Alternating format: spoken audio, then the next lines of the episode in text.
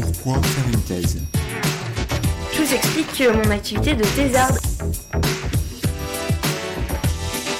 Vous savez que je dois remettre ma tête en juin.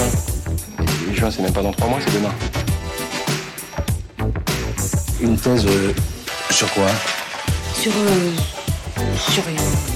Mais, euh, excuse-moi, mais euh, il y a des gens que, que ça intéresse ce-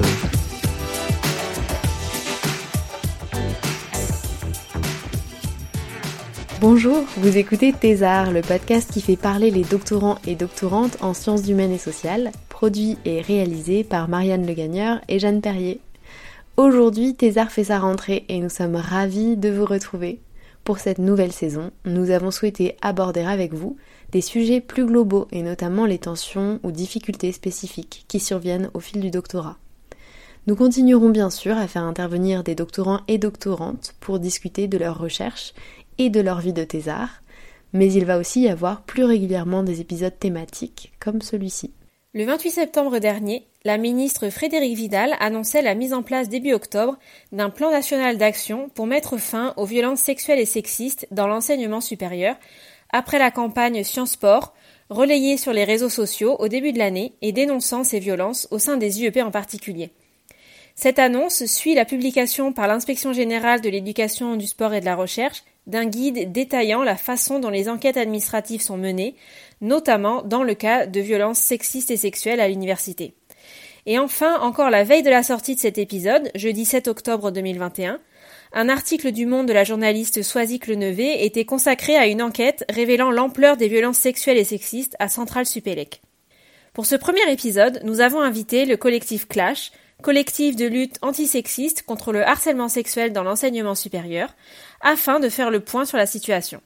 Ce collectif est composé de bénévoles, en majorité des précaires de la recherche, et il et elle préfèrent rester anonymes. Dans l'épisode, nous accueillons deux de leurs membres. Ensemble, nous revenons sur la définition légale du harcèlement sexuel et sur ses spécificités dans le monde universitaire. Nous abordons les relations de domination et de pouvoir qui peuvent mener à des situations de violence sexistes et sexuelles, ainsi que l'évolution de la prise en compte de celles-ci par les universités depuis 20 ans. Nos deux intervenantes donnent également quelques conseils pour faire face si vous êtes victime ou témoin. Enfin, elles dressent un bilan mitigé des sanctions obtenues pour les agresseurs et expliquent les raisons derrière ces mesures en demi-teinte, ainsi que les moyens d'action pour continuer à faire bouger les lignes. On vous laisse découvrir tout ça, bonne écoute Bonjour à toutes les deux. Euh, alors, une première question, est-ce que vous pourriez présenter le collectif euh, Clash dont on va parler aujourd'hui et dont on va présenter les actions? Euh, du coup, CLASH, c'est un acronyme pour Collectif de lutte contre le harcèlement sexuel dans l'enseignement supérieur. Euh, c'est d'abord un collectif qui a été créé en 2002 à l'initiative de doctorants et doctorantes en sciences sociales, euh, à la suite d'une affaire qui est, finalement euh, assez représentative de ce qui a encore cours aujourd'hui, c'est-à-dire le harcèlement sexuel d'un directeur de thèse sur sa doctorante et en parallèle l'inaction de l'institution qui était pourtant censée la protéger. Le Clash, c'est devenu une association loi 1901 euh, en février 2003. Et euh, son point de départ, c'est un constat qui est toujours valable, qui est que le dispositif de euh, prévention et de sanction interne aux établissements d'enseignement supérieur ne permet pas euh, aux victimes d'obtenir cessation des violences et réparation. Alors du coup, on a une activité qui se déploie dans plusieurs champs d'action. Une, une action de diffusion des informations et d'alerte, ce qui va passer par des, des interventions publiques, notamment euh, dans la presse ou dans, un podcast comme le, comme le vôtre, par la diffusion également de communiqués de presse au niveau de l'actualité nationale ou euh, euh, d'un dossier spécifique dans un établissement donné. Euh, Dans le cadre de aussi cette visée de communication, de visibilisation, on édite euh, euh, un certain nombre d'outils d'information, donc notre site internet, clash.fr, euh, notre guide qu'on remet euh, régulièrement à jour et dont on espère une version en anglais euh, bientôt, euh, et euh, toute une série d'affiches euh, et euh, d'autocollants qu'on peut euh, qu'on envoie euh, euh, gratuitement dans toute la France. Euh, un autre champ d'action, c'est l'activité de plaidoyer, donc euh, par la rencontre d'acteurs et d'actrices politiques et institutionnelles euh, euh, dont le but principal est d'œuvrer à la réforme des, euh, des procédures disciplinaires. Euh, on va se déplacer tout au long de l'année auprès euh, des syndicats, des collectifs féministes, des missions égalité, les écoles doctorales, les labos, les départements, les élus de section disciplinaire, etc., pour transmettre nos connaissances et nos compétences auprès de toutes les personnes qui pourraient être susceptibles de jouer un rôle auprès des, victimes. Et le dernier volet d'action, c'est l'orientation des victimes. On ne fournit pas d'accompagnement psychologique ou juridique au sens de, de procédure pénale. Euh, si c'est ce qui est demandé par les victimes, on va les réorienter vers, euh, vers des structures plus compétentes. Mais par contre, ce qu'on fait, c'est euh, les accompagner si elles le souhaitent et selon, selon ce, ce qu'elles désirent au niveau interne aux établissements, c'est-à-dire dans le cadre de procédures disciplinaires. Pour, pour bien savoir, en fait, pour bien préciser de quoi on parle, est-ce que vous pourriez nous donner la définition qui permette notamment de repérer ce genre de situation pour ce qui est de la définition du harcèlement sexuel, donc c'est défini euh, dans le code pénal, c'est défini dans le code du travail et dans le statut général des fonctionnaires. Donc la, loi qui le définit euh, aujourd'hui, c'était la loi du en 2012. Alors ça ne veut pas dire que ça n'existait pas avant, euh, mais en fait avant la définition était extrêmement floue et donc ça rendait presque, ça rendait la possibilité de qualifier des faits de harcèlement sexuel presque impossible en fait. Euh, et donc en 2012, elle a permis de vraiment euh, clarifier les choses et notamment sur, euh, sur plusieurs points.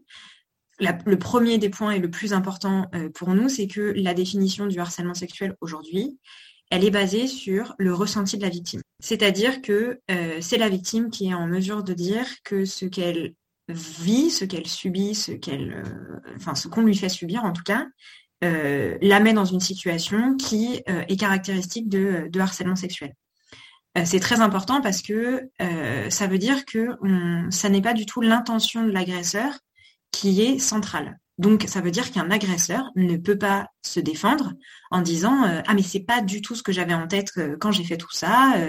la personne s'est imaginé des choses, ça ne peut pas marcher puisque c'est bien ce que ressent la victime qui est centrale. Donc ça c'est vraiment une grosse avancée sur cette sur cette définition dans la loi de 2012 et en fait, cette loi, elle est aussi euh, très bien parce que euh, elle englobe tout ce qui peut se retrouver dans le harcèlement sexuel. Donc, à la fois euh, des propos, que ce soit à l'écrit ou à l'oral, mais aussi des gestes et des attitudes. Avec l'idée aussi qu'il y a une connotation, enfin, ça peut être une simple connotation. Le caractère sexuel ou sexiste n'a pas forcément à être explicite de la part de l'agresseur, mais bien, c'est encore une fois le ressenti de la victime. Si la victime a senti dans les phrases, dans les gestes ou euh, les attitudes de son agresseur qu'il y avait quelque chose de sexuel ou de sexiste, alors, euh, euh, on peut qualifier les faits de harcèlement sexuel. L'autre chose à savoir, c'est que donc il faut au moins deux, deux actions, deux faits, et sans limite de temps. C'est-à-dire que le premier peut avoir lieu un jour, euh, jour J et le, le, jour enfin l'autre fait euh, J plus 4, 10, 12, 500, la qualification peut toujours être, être, être prise en compte. En fait, cette définition, quand on la prend dans son entièreté, elle est finalement assez précise et assez claire sur ce que ça peut, ce que ça peut englober. et avec le, la deuxième partie de, la définition hein, qui revient sur les conséquences de ces faits euh, commis par l'agresseur sur la victime. Donc à la fois euh, avoir euh, donc enfin dégrader la dignité, enfin en tout cas porter atteinte à la dignité de la victime, ou bien dégrader de manière très, très importante ses conditions de vie ou ses conditions de travail. Donc c'est là aussi des choses qui en fait peuvent se retrouver finalement qu'on retrouve nous dans les témoignages qu'on reçoit, c'est des choses qui sont assez vite dites par les, victimes sur euh, bah en fait euh, je j'arrive plus à aller à l'université, euh, je dors plus. en fait toutes ces choses là sont des conséquences directes de ce que la personne peut vivre. Donc en fait ça la, définition est en tout cas assez précise pour que quand on la lit, on sait sait qualifier des, faits comme cela. Tu as parlé de faits répétés. Euh, ce qui est intéressant avec cette définition, c'est que ça peut aussi, euh, ça englobe aussi euh, ce qui pourrait être qualifié d'acte unique. On a souvent l'idée, quand on, d'ailleurs, quand on pose la question en formation, le harcèlement, ça s'étend dans le temps. cette loi de 2012, dans sa deuxième partie, elle, intègre aussi le fait, même non répété, d'user de toute forme de pression grave dans le but réel ou apparent d'obtenir un acte de nature sexuelle. En, fait, ce qu'on va appeler communément le chantage sexuel par exemple pour une avancée de poste, pour euh, euh, une autorisation à publier dans une revue, euh, c'est pris en compte dans la définition actuelle du harcèlement sexuel, ce qui est aussi important à avoir en tête quand on cherche à qualifier des faits. Et, du coup, elle est assez claire. Mais de ce que vous expliquiez, ça me paraît aussi assez large dans le sens où, par exemple, ce qu'on peut qualifier, ou ce qu'on entend en tout cas être qualifié de, euh, euh, sur le physique de quelqu'un, enfin des, blagues lourdes, en fait, ça rentre euh, tout à fait dans ce genre de, choses, on n'est pas, en dehors du cas du harcèlement sexuel là. En fait, ça, peut recouper ce genre de, situation. Complètement.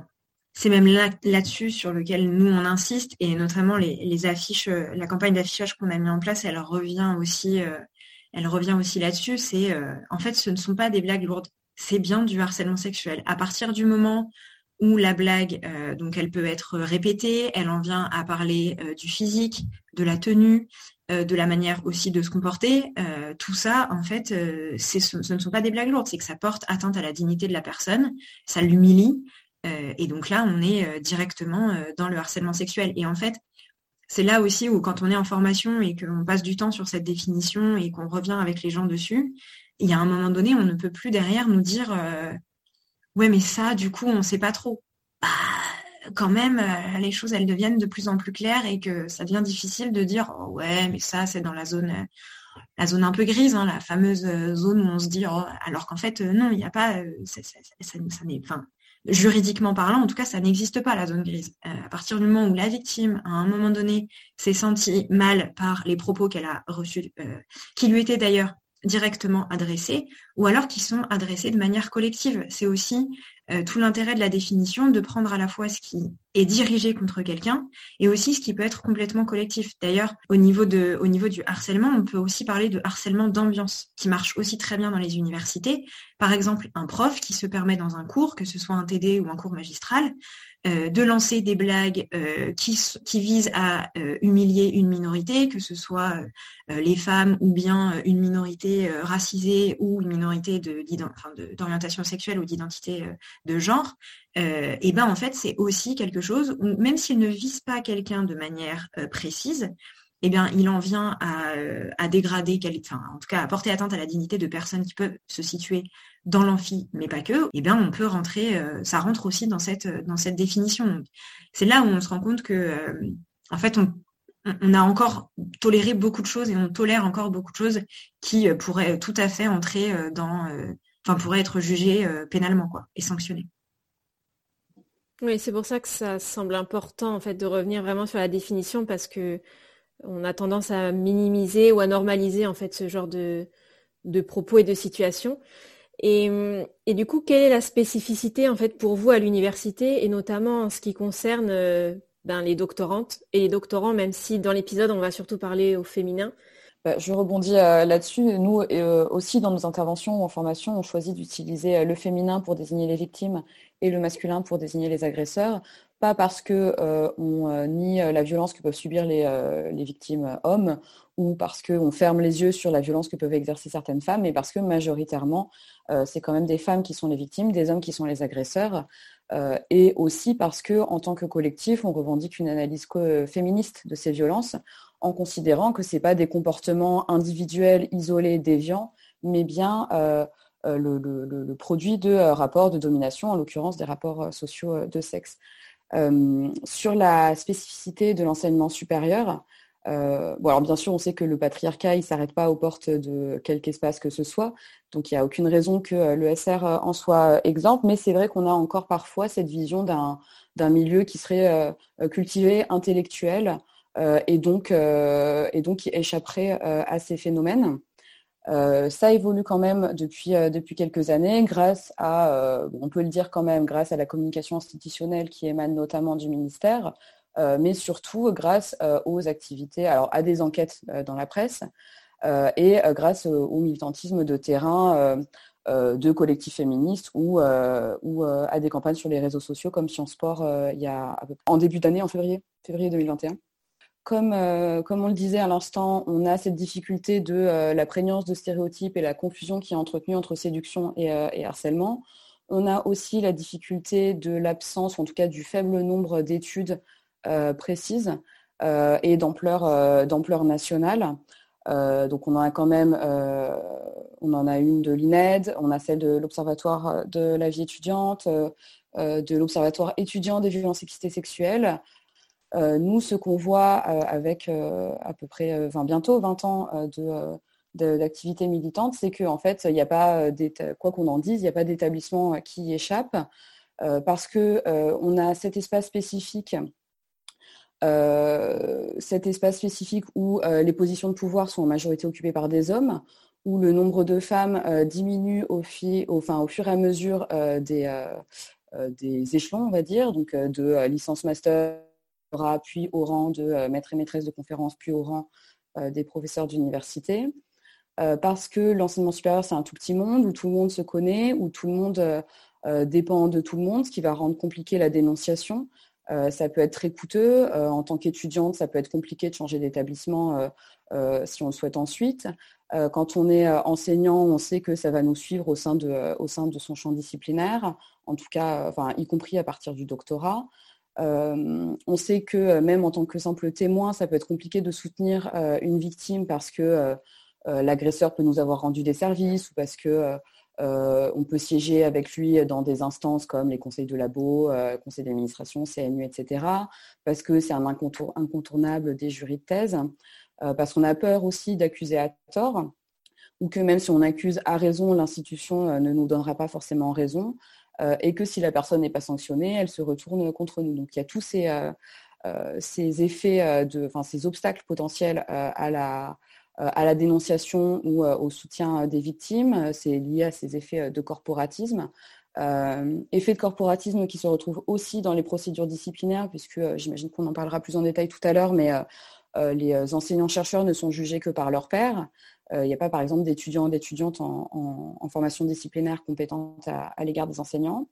Et parce que, voilà, pour ce qui est en particulier du doctorat, on a cette relation spécifique entre euh, l'encadrant euh, de thèse et euh, la masterante ou la doctorante. c'est une relation qui est privilégiée, qui se construit sur le long terme, sur au moins quelques années, avec un rapport de pouvoir qui est évident, des rendez-vous souvent individuels et dans le cadre privé ou semi-privé, notamment en sciences humaines ou dans les petites universités où on n'a pas nécessairement de bureau. Et parce que voilà, il y a cette situation de dépendance extrême euh, de la doctorante ou de la masterante par rapport euh, à euh, son directeur de, recherche et une asymétrie de pouvoir qui s'associe à tout un arsenal de, on de moyens de rétorsion de la part de l'agresseur, du harceleur. Le fait de ne pas recommander sa doctorante dans des événements scientifiques, de ne pas la soutenir pour les publications, pour ensuite les, les candidatures à des postes, euh, de ne pas l'intégrer dans euh, la sociabilité du labo, etc. Euh, donc voilà, c'est plein de façons variées de rappeler cette asymétrie de pouvoir entre les personnes qui sont en poste et en responsabilité, qui sont majoritairement des hommes et des hommes blancs, et tous les précaires de l'ESR qui font tourner la machine, qui sont aussi pour beaucoup des femmes, surtout en sciences humaines, euh, et qui ont très peu de, moyens euh, bah, d'exprimer euh, leur non-consentement ou de faire d'obtenir réparation pour les violences dont elles seraient victimes. Et là, vous avez commencé un peu à l'aborder parce que depuis la création du collectif, donc en 2002, vous avez un peu de recul bah, sur tout ce qui a pu se passer depuis. Donc, on avait déjà vu que, on a constaté qu'il y avait au niveau législatif des améliorations, en tout cas une évolution plutôt positive qui a été faite. Et est-ce que vous avez vu une amélioration aussi ou une, évolution euh, dans l'autre sens euh, au niveau de la réception de vos actions dans les universités, par exemple, euh, notamment au niveau des présidences des universités ou dans d'autres collectifs, les écoles doctorales, etc. Est-ce que vous avez vu une, une évolution de ce côté-là? Je dirais que c'est très variable, en fait, aussi en fonction des universités, des disciplines. Euh, aujourd'hui, on est un collectif euh, qui veut euh, toucher l'ensemble de l'enseignement supérieur et de la recherche, mais en fait, on se rend compte aussi des témoignages qui nous reviennent ou des demandes de formation qui nous reviennent, que les demandes, elles viennent principalement de disciplines de sciences humaines et sociales pour le moment, enfin voilà, on a plus de mal à toucher des disciplines euh, scientifiques dans la science de sciences euh, dures, que vont être la physique, la chimie, la médecine. On n'a à ce jour pas fait beaucoup de, formations dans des universités de médecine, alors que on sait que sait qu'il s'y passe des choses qui mériteraient quelques quelques mises au point, je dirais. donc c'est vrai que là-dessus, bah, en fait, on est on est nous aussi euh, tributaires de qui fait appel à nous et de qui euh, qui nous contacte. Donc euh, ça, on, fait on fait avec. Je dirais que il y a eu y a eu un vrai un vrai tournant déjà avec MeToo en 2017 et avec cette possibilité plus grande pour les femmes de dénoncer les, les, les agissements qu'elles auraient pu subir à un moment donné. Donc là, on a vu euh, un plus grand nombre, enfin des témoignages en plus grand nombre arriver, euh, arriver jusqu'à nous. Et là, les derniers, voilà, les, les dernières euh, révélations sur les universités en particulier, qui datent donc d'il y a à peu près un an pour les premières, on sent que l'université, voilà, là, elle se retrouve dans une position de d'action obligatoire face à des affaires qui, qui montent et qui deviennent de plus en plus médiatisées. Voilà, on a euh, l'IGESR, donc l'inspection générale euh, de l'éducation, du sport et de la recherche, qui a fait un rapport en juillet 2021 euh, et qui donc c'était vis-à-vis de, des, des, IEP par rapport à ce qui s'est passé avec Sciences Sport à partir de, février et donc ils nous ont contactés pour voilà savoir un peu ce que nous on pensait de tout ça on a participé à un groupe de travail sur les violences sexistes et sexuelles organisé par le ministère aussi donc voilà, on sent qu'il y a des choses euh, aussi à ce niveau-là. De toute façon, il y a eu des améliorations aussi législatives. Les, donc les chargés de mission égalité ont été obligatoires euh, dans les universités il y a quelques années maintenant. Je sais qu'à partir de cette année, à partir de 2021 ou de 2020, donc de l'année dernière, euh, les cellules de veille sont obligatoires dans les établissements universitaires, ce qui n'était pas non plus le cas avant. Donc nous, on, voit aussi on a des échos de, cellules de veille qui se montent, parfois qui nous demandent aussi une formation, ou bien une formation ailleurs d'ailleurs, hein, mais euh, après, reste à savoir quels sont les moyens qui sont mis euh, en place derrière, parce que ce que nous, on, répète aussi en formation, c'est que euh, on, parle du dispositif sans savoir en fait s'il est performant dans et, bienveillant dans sa réception des témoignages, dans son action une fois le témoignage recueilli, et ça, en fait, ça dépend euh, des moyens qui sont mis en place euh, par l'université, la volonté de formation de ces personnes, comment ils décident de gérer de manière très individuelle et traumatique euh, les témoignages qui ont été reçus, ou bien de manière plus collective, avec la volonté de mettre en place des procédures, des procédures disciplinaires surtout. donc voilà, c'est encore, il y a encore des améliorations, c'est évident parce qu'on reste à savoir comment évaluer euh, l'action de, tous ces dispositifs, de toutes les personnes qui souhaitent à un moment donné travailler euh, sur ces questions, de savoir à quel point euh, leur, action est efficace. Quoi. Et dans votre guide, vous parlez du harcèlement sexuel à l'université comme une réalité invisibilisée. Pourquoi ça reste quand même un tabou en fait au sein de l'université et dans la recherche que ce soit dans les disciplines de sciences humaines parce que c'est encore tabou, mais aussi en fait dans les autres disciplines, euh, comme vous avez mentionné, vous avez du mal à, auxquelles vous avez du mal à accéder. En dépit de euh, cette réalité euh, qu'on évoquait à l'instant, d'une médiatisation croissante sur le terrain, dans la presse, etc., dans les universités également, il y a quand même toujours, pour beaucoup de présidences d'établissements, cette volonté de préserver l'image de l'institution. Euh, et une image, comme je le disais tout à l'heure, de euh, milieu euh, culturel, intellectuel, limite raffiné, d'excellence. Maintenant, c'est le mot qu'on a à la bouche surtout. ce, qui, ce, qui fait que ces équipes de gouvernance, elles ont tout intérêt à faire taire les victimes. par exemple, par des tentatives d'intimidation des victimes et des témoins, par de la désinformation, euh, y compris au moment de euh, la première, euh, enfin le premier accueil des victimes. Donc, ce que disait ma camarade à l'instant sur l'importance d'avoir des, cellules de veille et des missions égalité qui soient formées et qui aient les moyens de faire leur travail, mais qui aient aussi une certaine indépendance par rapport à, la présidence de l'établissement, ce qui n'est pas évident quand on sait que la plupart des, des chargés de mission, des référents égalité sont soit nommés directement par soit en tout cas proposés au vote des conseils centraux, ce qui revient à peu près au même. Euh, donc voilà, de la désinformation euh, quand les victimes se présentent euh, et demandent ce qui est possible de faire par rapport à la situation qu'elles subissent. ça peut également passer par une absence de publicité des jugements en violation à l'obligation d'affichage des décisions de la section disciplinaire, et aussi quelque chose qu'on voit se développer de plus en plus depuis quelques petites années, le recours de plus en plus fréquent à des enquêtes administratives internes préalables à la décision de saisir ou non la section disciplinaire, ce qui est effectivement une, possibilité réglementaire, mais qui est très mal cadré. Et en fait, souvent, c'est des commissions ad hoc qui vont permettre aux présidences d'établissement de jouer la montre et ou de confier la procédure à leur service juridique ou à leur service RH pour ensuite décréter sur la base de cette enquête tout à fait opaque qu'il n'y a pas matière à saisir la section disciplinaire ou alors à déqualifier les faits avant même que la section disciplinaire soit saisie. Par exemple en disant, bah voilà, sur la base de cette enquête, on a décidé, enfin j'ai décidé, moi président de X établissement, que les faits ne relevaient pas de harcèlement sexuel, que peut-être l'encadrement de thèse était déficient, donc je vais saisir la section disciplinaire, mais seulement sur cette base-là, ce qui va forcément influencer la suite, enfin la procédure et, et, le jugement. Au niveau voilà, de la structure des établissements et des équipes de gouvernance, tous ces freins possibles à, la, à la fois à l'accompagnement des victimes et même à la simple visibilisation de ces violences.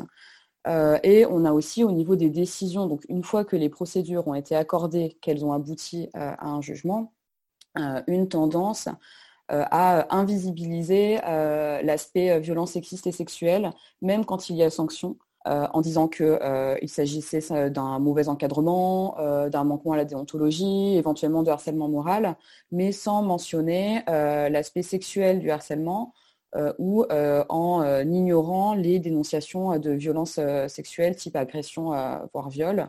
Ce qui fait qu'au final, euh, même quand il y a eu jugement et sanction, euh, ce ne sera pas possible euh, pour les personnes extérieures au dossier de savoir qu'en fait c'était bien un cas de violence sexuelle qui a été, traité et sanctionné. Et est-ce que vous pourriez nous donner les cas, les situations de harcèlement sexuel qui reviennent le plus, qui sont majoritaires dans les cas que vous avez pu avoir ou que vous avez pu relever? En tout cas, quelles sont les situations qui reviennent le plus? À vrai dire, des situations, on en a euh, beaucoup déjà, et on en a euh, qui sont parfois très très différentes. On a des cas qui nous reviennent, qui ont lieu, euh, qui font intervenir deux étudiants, donc une étudiante et un étudiant dans le cadre d'une soirée par exemple. donc on a aussi des collègues sur, enfin des, enseignants sur d'autres sur d'autres enseignantes. Ce qui est aussi très spécifique de l'enseignement supérieur et de la recherche, c'est qu'on est Souvent, on a choisi son directeur de thèse euh, parce qu'on se retrouve dans sa démarche scientifique, parce que on a des atomes crochus en termes de sujet. Donc, il va aussi avoir un sentiment d'admiration euh, qui peut être euh, présent dans, cette relation et en fait, dont le, directeur de thèse peut complètement abuser dans le cadre de la, la, la, relation de direction, en ayant d'abord des allusions, avec la possibilité, comme le disait ma camarade, de de proposer des verres euh, ou des cafés pour discuter à l'extérieur de l'université, voire même dans son propre domicile, euh, avec du coup une, situation qui peut dégénérer sur, au lieu de parler du travail, ils vont se retrouver à parler de leur vie, de leur vie personnelle et lui aller de la vie personnelle aussi à sa vie sexuelle. On a très souvent des, agresseurs qui mettent en avant une situation de mal-être de leur part, euh, là aussi pour euh, pour donner l'impression à la victime d'être dans une situation euh, privilégiée, d'avoir le sentiment que son directeur de thèse lui donne la possibilité de d'entrer, en tout cas de comprendre une partie qui n'a pas forcément, qu'il ne met pas en avant dans le cadre professionnel. Donc voilà, ce sentiment de, privilège, d'intimité, en tout cas plus grande avec cette doctorante. Là où les, les agresseurs vont aussi beaucoup travailler à isoler leurs victimes, donc ça va être euh, insister euh, euh, sur le fait qu'il faut qu'elle garde cette, relation secrète, il ne faut pas trop en parler autour, ça pourrait faire du bruit, on pourrait trouver ça étrange. et donc la, victime se retrouve dans une situation où bah, elle peut difficilement parler à ses collègues, voire même à ses amis qui ne sont pas au sein qui ne travaillent pas au sein de l'université ou même de sa famille, parce que ah oui, c'est vrai, les gens ne comprendraient pas cette relation un peu particulière qu'on a plus ça va et plus l'agresseur peut aller dans cette euh, euh, cette direction. Euh, on a des, cas qui vont jusqu'à enfin je veux dire jusqu'à des rapports sexuels où la victime se retrouve en fait dans une situation de, contrainte, enfin dire non ou en tout cas affirmer son désaccord, son refus reviendrait dans une situation un peu compliquée où juste avant on a eu son directeur de thèse qui donc a raconté la difficulté de sa vie amoureuse et ensuite a eu un rapprochement. En fait c'est vraiment des choses qui sont qui au départ sont très euh, insidieuses. la personne saisit pas. Enfin, c'est difficile de saisir à partir de quand la situation devient euh, problématique. Euh, nous, on encourage beaucoup les victimes quand quand elles font appel à nous à écrire ce qu'on appelle des récits circonstanciés, donc qui permettent de reprendre de manière chronologique l'ensemble des événements qui qui ont eu lieu dans cette relation. Et on leur conseille beaucoup de commencer au début, vraiment quand au début, tout, tout allait, euh, tout était tout à fait normal. Il n'y avait aucun problème dans cette relation et c'est un moyen justement d'essayer de, saisir le moment où, ok, là ça a basculé et là je me suis retrouvée dans une situation qui, euh, qui était vraiment difficile. Et donc après, ça peut aller très loin parce que lorsque la victime euh, peut euh, manifester un désaccord, donc commencer à prendre du recul sur cette situation. C'est là où l'emprise est la plus forte de la part de, l'agresseur, puisque il revient et là il, fait pression sur la victime en expliquant ah mais tu peux pas me laisser, pas après tout ce que je t'ai dit, mais t'es vraiment qu'une égoïste, alors que moi tu sais très bien que tout ce que je peux faire pour toi dans cette recherche. Avoir aussi un directeur de thèse qui d'un coup vient dévaloriser euh, tout ce qui était entrepris euh, par la doctorante. Euh, d'un coup, ses, résultats de recherche sont mauvais, sa méthode est bancale. et puis cette participation à ce colloque, peut-être qu'elle n'est pas la bienvenue maintenant. Et puis, en fait, ce plan de thèse, il faut que tu le revoies parce que ça fonctionne pas du tout. Et c'est des choses qui mettent en fait énormément en difficulté les doctorantes qui sont face à ça, puisqu'elles n'ont aucun moyen, en effet, de, bah, de contrebalancer euh, ce qui peuvent euh, les représailles qui leur envoient euh, leur envoient à ce moment-là. Donc ça peut aller aussi très loin dans même l'après l'après soutenance hein, déposer son dossier de qualification au CNU et avoir en fait dans au sein du CNU son directeur de thèse ou bien postuler à un poste et dans le comité de sélection se retrouve avec son directeur de thèse ou bien son ancien directeur de thèse si entre temps on a réussi à on a réussi à changer de directeur. Tout ça, euh, à un moment donné, peut avoir un impact, euh, euh, comme on le disait tout à l'heure, sur le long terme en fait, et agir sur la carrière, même des années, même des années après. Et c'est pour ça que le rôle des comités de suivi de thèse et même des collègues de labo est vraiment important. c'est aussi une responsabilité collective d'être à l'affût de ce type de problème. Quand on voit une doctorante euh, qui tout d'un coup euh, n'avance plus euh, dans ses recherches, qui a l'air d'aller mal, qui vient plus dans les locaux, qui a pris beaucoup de poids, qui en a beaucoup perdu. Il faut, faut, vraiment se demander s'il n'y a pas un problème grave et un problème grave au-delà des difficultés un peu inhérentes à la thèse et qu'on connaît déjà, parce qu'en fait, ce que disait ma camarade à l'instant sur la dévalorisation du travail ou sur simplement bah, du jour au lendemain, il faut changer un plan de thèse, ça peut déjà être très compliqué à vivre, même sans la situation de violence sexiste et sexuelle. Donc il y a vraiment, je crois, un travail, euh, un travail collectif à entamer euh, entre euh, doctorantes de déjà créer du lien, mais aussi au niveau du labo, au niveau du département et dans, dans les comités de suivi, ce qui implique bien sûr que la composition du comité de suivi soit laissée à l'initiative de la doctorante, parce qu'en fait, même si, même si c'est interdit d'avoir son directeur de thèse qui siège en comité de suivi, si c'est seulement ses amis ou sa femme, sa maîtresse ou euh, son ancien doctorant euh, qui, euh, qui lui doit beaucoup, on ne sera pas beaucoup plus en sécurité pour faire remonter la situation de violence qu'on subit. Quoi. Et concrètement, qu'est-ce qu'on fait en fait si on est victime de harcèlement sexuel? On a commencé à, à parler de, récits circonstanciés, etc. Est-ce que vous pouvez dire en fait, parce qu'on imagine qu'à un moment donné, il va falloir des preuves en fait de tout ça. Alors déjà, tout dépend de ce que souhaite la victime. Euh, nous, c'est quelque chose euh, auquel on fait extrêmement attention. Euh, c'est-à-dire que c'est une des premières questions qu'on pose sur, en fait, qu'est-ce que vous voulez faire là, maintenant, vis-à-vis de cette situation. On a aussi beaucoup de victimes qui nous disent, là, pour l'instant, je veux rien faire, en fait. Moi, je veux terminer ma thèse, moi, je veux terminer ma licence, mon doctorat, mon master, enfin, je veux finir mes études, et après, peut-être que je me poserai la question d'agir. Donc là, nous, c'est vraiment notre le point d'honneur au sein du clash, c'est vraiment de, respecter complètement euh, la, volonté, euh, la volonté des victimes. si elles ont la volonté d'agir, en tout cas de, et surtout de mettre fin donc et d'obtenir sanction de la part pour l'agresseur en tout cas. donc il y a ce récit circonstanciel dont on parlait, hein, qui en fait déjà qui est déjà une forme de preuve. Parce qu'on a en effet euh, souvent ce cliché qui va avec euh, la question du harcèlement sexuel, c'est bah oui, mais en fait le harcèlement sexuel, il n'y a pas de preuve. Euh, en fait, il peut y en avoir un certain nombre, et notamment un récit circonstancié qui reprend de A à Z tous les événements dans l'ordre chronologique, avec une description précise de ce qui s'est passé, des violences qui ont été subies, avec une description précise des conséquences. en fait, on se rend compte qu'il peut y avoir plein de preuves des choses très simples. Hein. Ça va être euh, euh, les textos qui ont pu être envoyés euh, par l'agresseur. Ça peut être un journal d'appel si il l'a appelé 4, 5, 10 fois dans une même nuit, ou bien ou bien même pendant la journée d'ailleurs, hein, mais avec quelque chose qui donc renvoie au délit de, harcèlement téléphonique, puisque c'est aussi un délit, un délit pénalement répréhensible. Euh, donc vous avez donc un journal d'appel, des mails aussi qui, peuvent, qui ont pu être envoyés. Enfin, euh, tout ça déjà peuvent rentrer dans le fait d'apporter des preuves matérielles s'il est nécessaire. Au niveau des conséquences, il est aussi tout à fait possible de fournir euh, un certificat médical.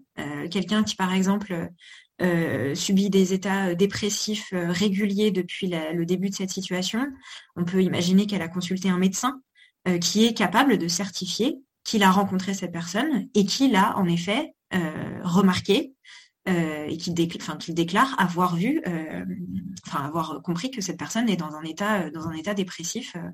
Et donc, c'est bien, en tout cas, la preuve qu'il y a eu une démarche qui a été entamée par cette victime. Peut-être qu'elle, elle est aussi, elle consulte un psychologue ou un psychiatre pour gérer ces, problématiques. Et donc là aussi, cette personne, enfin, ce, professionnel peut aussi fournir un certificat, médical.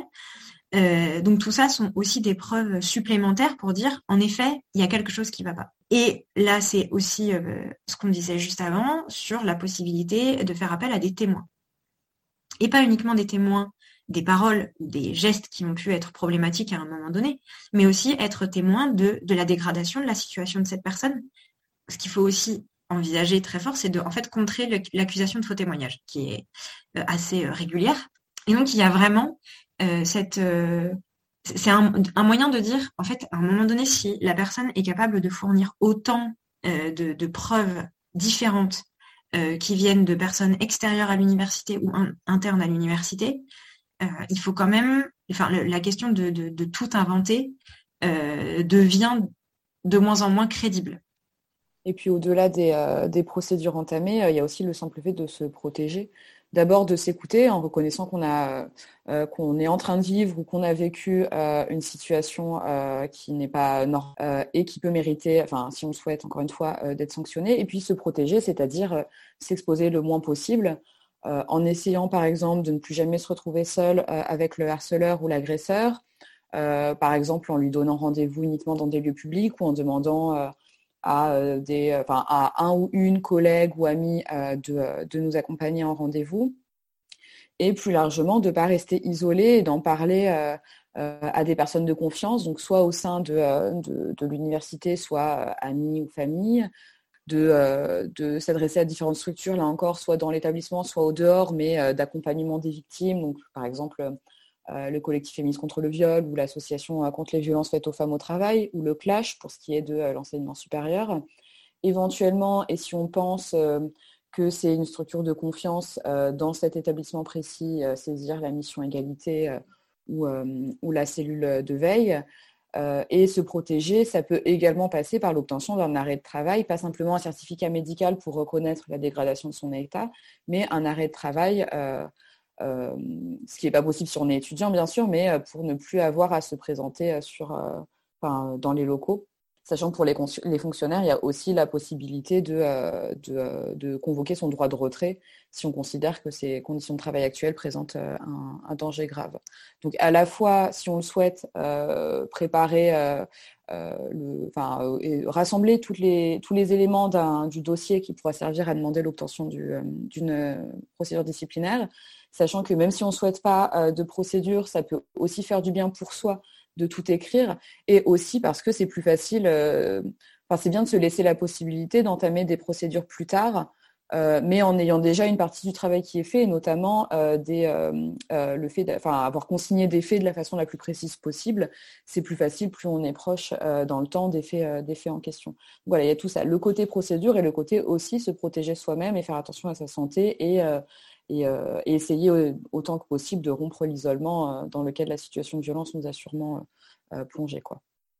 Tout à l'heure, on disait que en tant que membre du collectif universitaire, il fallait euh, être un peu attentif ou attentive aux situations de violence qui pouvaient être autour de nous. Justement, si on en est témoin, euh, si on veut être dans le respect de la victime, qu'est-ce qu'on doit faire? Qu'est-ce qu'on doit lui dire? Euh, Peut-être être juste à l'écoute de sa parole, mais est-ce que vous avez des conseils à donner aux personnes qui seraient témoins de ce genre de situation?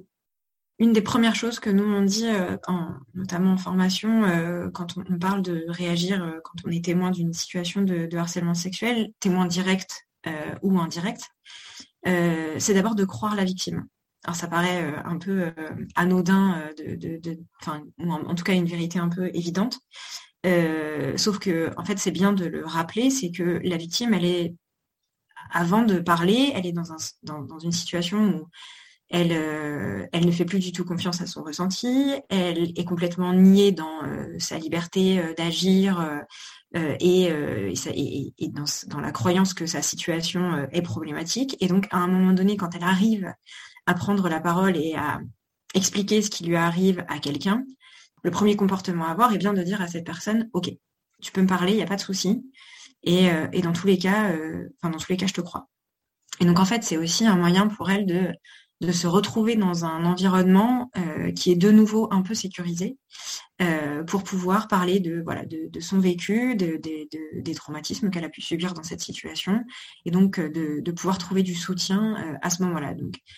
Donc il y a à la fois le fait de croire et aussi de ne pas du coup remettre en question euh, les la, parole de la victime. Ça, va être euh, voilà éviter les, questions euh, un peu trop intrusives et qui pourraient remettre à un moment donné en question ce que la personne a pu ressentir. De mais t'es sûr que c'est bien ça que quand même ça me paraît fou. Puis lui quoi, enfin il est quand même top. Oh, moi je trouve ça fou ce que tu me racontes. Non, parce que là, c'est remettre la victime dans une situation de ah oui, mais en fait c'est vrai, peut-être que j'exagère, en fait c'est pas si grave, il n'a pas été euh, si entreprenant ou si problématique dans, ce qu'il a fait, euh, la manière dont il a agi.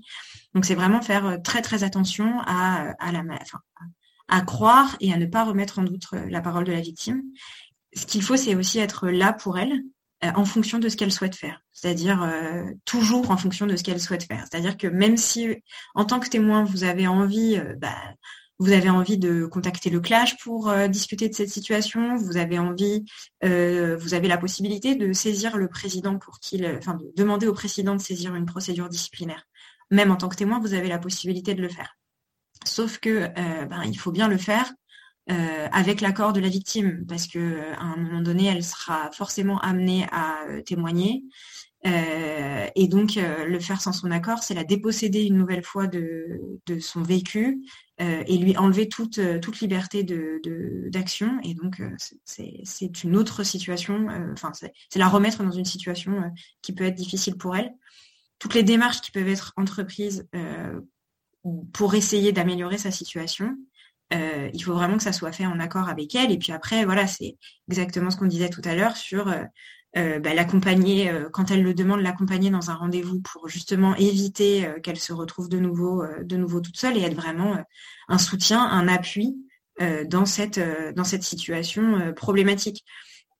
Là, on parle de, témoins plutôt indirects d'un fait. Quand on est témoin direct d'un fait, ça peut, on peut se sentir capable d'agir directement on peut ne pas se sentir capable d'agir directement et ça euh, c'est en fait en fonction de chacun et, de chacune hein. le but n'est pas non plus de se mettre dans une situation euh, difficile à son tour euh, mais ça peut aussi aider la victime venir euh, venir en soutien et notamment, encore une fois, c'est l'idée de euh, d'interrompre l'interaction qui, se situe en un à un euh, quand ils sont que tous les deux et faire rentrer cette troisième personne, en l'occurrence vous, dans l'interaction qui va un peu bouleverser le, fonctionnement et qui peut vraiment être un, échappatoire pour la victime.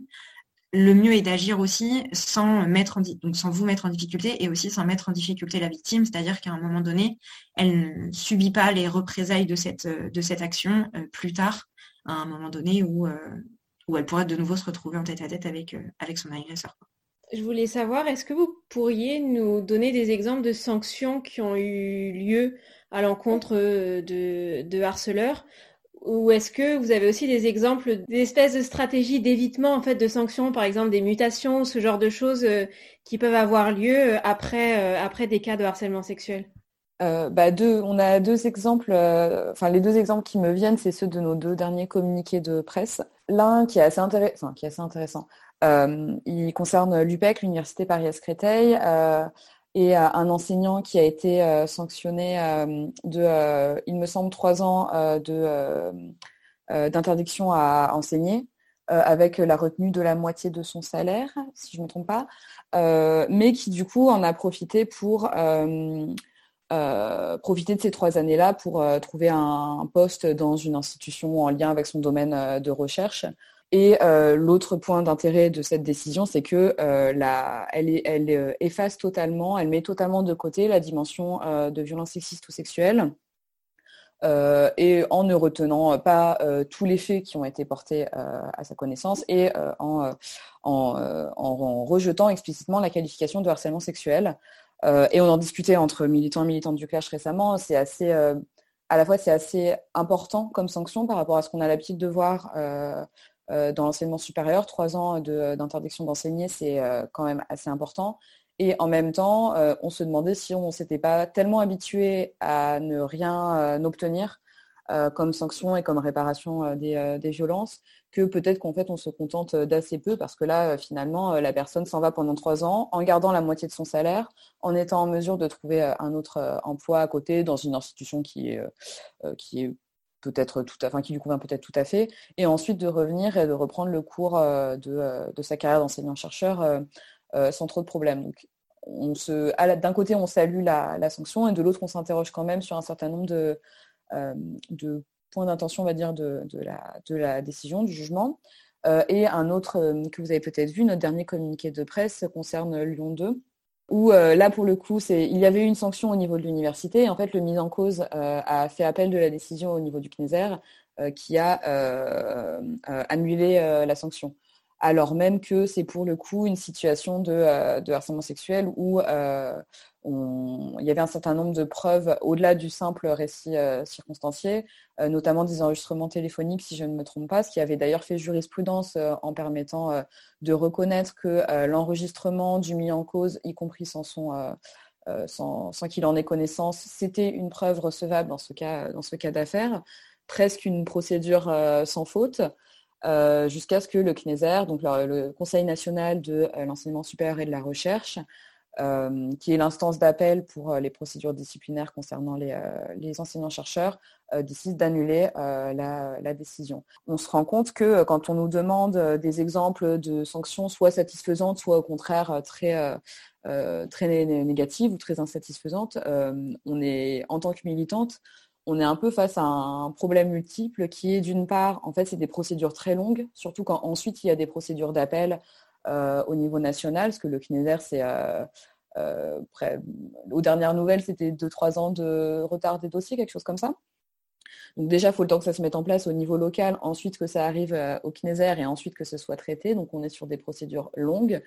Ce problème qu'on a déjà évoqué de la déqualification des faits ou en tout cas l'invisibilisation de l'aspect euh, euh, sexiste euh, des violences dans les décisions. Ce qui fait que quand nous, on n'a pas accompagné la victime concernée et qu'on voit juste la publication de la décision, on n'est pas forcément en mesure de reconnaître qu'il s'agissait d'une situation de, violence sexiste sexuelle. Et le fait qu'au niveau national, au niveau du CNESER, il y a quand même une grosse tendance depuis de nombreuses années à casser les décisions, euh, soit en totale mauvaise foi, soit, en se basant sur des euh, vices de procédure. en fait, c'est tellement, c'est des procédures assez complexes qui sont pas tous, enfin, qui sont pas euh, très connues. les élus de section disciplinaire sont rarement formés, n'ont, à ma connaissance, jamais de décharge horaire. Ce qui fait qu'il y a beaucoup de dossiers à traiter en une seule journée. tout le monde ne, ne maîtrise pas ni l'aspect purement réglementaire, ni encore moins les enjeux féministes ou en tout cas antisexistes de, de, ces dossiers spécifiques, ce qui fait qu'en fait on peut très facilement accumuler les vices de procédure et en fait la défense parfaite pour un agresseur ou un harceleur qui a été sanctionné par son université, c'est de trouver un avocat qui va chercher la petite bête dans le déroulé de la procédure et ensuite de faire casser la décision de cette façon. Euh, on encourage, ce qui a été fait l'an dernier, euh, le ministère à publier des synthèses annuelles euh, des décisions qui ont été prises par les sections disciplinaires au niveau local, au niveau des établissements, mais c'est encore un peu compliqué de s'y retrouver vu la propension des établissements à ne pas publiciser les décisions et la propension des instances nationales à casser les décisions. Et plus généralement, même sans être témoin de ce genre de situation, là, je, pense qu'après tout ce qu'on a dit, les auditeurs et auditrices du podcast auront envie de se mobiliser pour faire changer les choses dans le SR, comment est-ce qu'elles et ils peuvent faire? Est-ce que euh, c'est facile d'avoir une formation euh, sur ces sujets-là dans son université, son école doctorale? Euh, Je sais que tout à l'heure, vous avez mentionné un peu une campagne d'affichage. Est-ce que tout ça, c'est des choses facilement qui peuvent être facilement mises en œuvre, par exemple? Bah, une première chose, si on ne veut pas trop se mouiller, qui peut même être faite de façon anonyme par rapport aux collègues, c'est de nous écrire pour nous demander du matériel de communication, donc des affiches, des stickers. Et ça montre quand même que, que soit en tant que victime ou témoin, ou simplement en tant que, femme, on n'est pas nécessairement seul dans, dans, cet espace de travail, d'études, de recherche. Euh, l'autre, euh, une autre possibilité, c'est euh, de nous contacter pour nous demander d'intervenir en formation. On ne l'a pas dit tout à l'heure quand on présentait le clash, mais on tient beaucoup à notre, à notre indépendance vis-à-vis des institutions, ce qui fait notamment qu'il n'y a pas de section clash Université Paris par exemple.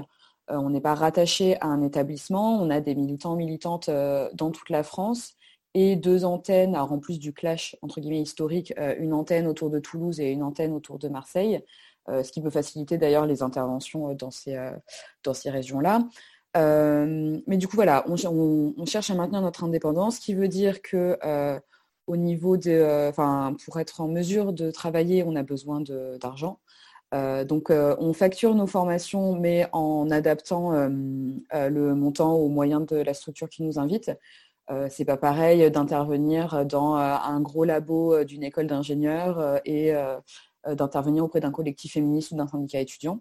Et euh, toujours sur cette question des financements, on a aussi euh, une cagnotte Hello Asso, si ça vous, si ça vous intéresse de donner pour nous aider à, fonctionner. Mais, mais c'est ce fonctionnement et cette indépendance qui fait qu'on est aussi en, moyen, en mesure pardon, d'envoyer du matériel gratuitement, y compris des guides. on, peut, on peut envoyer le guide du clash en même temps que les affiches et les stickers. Euh, et voilà, vous pouvez nous inviter à venir intervenir. On adapte le format de nos formations au public et à la demande. Euh, ça peut être euh, une journée entière pour former des élus de section disciplinaire ou des membres d'assaut ou des membres de, mission égalité. on adapte voilà, à la fois les points sur lesquels on met l'accent et la durée et le format à la demande. Et à la fois pour revenir sur la, situation euh, des, doctorantes, et là je pense en particulier aux doctorantes étrangères, et pour faire le lien avec cette question financière, on touche aussi euh, depuis quelques années sur projet une subvention du ministère de l'Enseignement supérieur qui voilà, va nous servir normalement à financer euh, tout bientôt une, édition en anglais du guide. mais là encore, on tient à maintenir notre indépendance et il n'y a pas par exemple de validation par le ministère de nos campagnes d'affichage ou quoi que ce soit. Il y a aussi la possibilité de monter son propre collectif féministe euh, dans son établissement euh, ou de rejoindre un syndicat euh, étudiant ou de personnel qui nous paraît être assez dynamique sur ces, sur ces enjeux-là. Il n'y a pas besoin d'attendre une situation précise de violence sexiste ou et, sexuelle pour se mobiliser au sein de son, au sein de son établissement. Quoi. Ou rejoindre le clash, c'est encore une possibilité. Tout à fait. Euh, et pour terminer, est-ce que vous auriez des recommandations euh, à lire, écouter ou parcourir euh, sur le sujet du harcèlement sexuel à l'université ou non? Le, le, documentaire qui s'appelle The Hunting Ground, qui est donc le terrain de, chasse, je crois que c'est ça que ça veut dire en anglais, et qui donc se situe dans les universités américaines et sur les questions des violences, et donc notamment des violences sexuelles, dans les universités américaines et sur un fonctionnement euh, qui est en fait, euh, alors, qui est très américain, mais qu'on peut retrouver de manières, d'une certaine manière dans les universités françaises sur la volonté des établissements de se protéger, de protéger leur réputation, et donc avec une non prise en charge des victimes, ou bien une prise en charge avec ce, ce, enfin, ce dont les Américains sont très, enfin, plus friands que nous en tout cas, qui est la médiation. Euh, et donc le, moyen de, gérer une affaire euh, dans le cadre d'un bureau fermé euh, euh avec une possibilité d'indemnisation euh, d'un accord avec la victime, plus que de la mise en place d'une vraie procédure. d'une vraie procédure. Voilà, ça fait quelques années maintenant que je l'avais regardé, mais il, il, me paraissait assez intéressant sur le sujet. Merci beaucoup à toutes les deux pour votre participation. Le collectif Clash a besoin de moyens. Si vous souhaitez les aider, n'hésitez pas à contribuer à leur cagnotte sur Hello Asso, dont le lien est disponible dans la description de cet épisode. Vous pouvez aussi les rejoindre et devenir membre du Clash. Retrouvez Thésar sur Instagram et Twitter à thésar-es et par email thésar.es.gmail.com. Nous sommes toujours ravis de pouvoir échanger avec vous. Merci d'avoir écouté Thésar pour sa rentrée. Le générique est réalisé à partir d'un morceau de Tilif. Pour ne pas rater les prochains épisodes de cette deuxième saison, qui sortent environ toutes les trois semaines, abonnez-vous sur votre plateforme préférée de podcast et suivez-nous sur nos réseaux sociaux. Bonne rentrée, courage pour vos thèses, mais surtout pour tout le reste.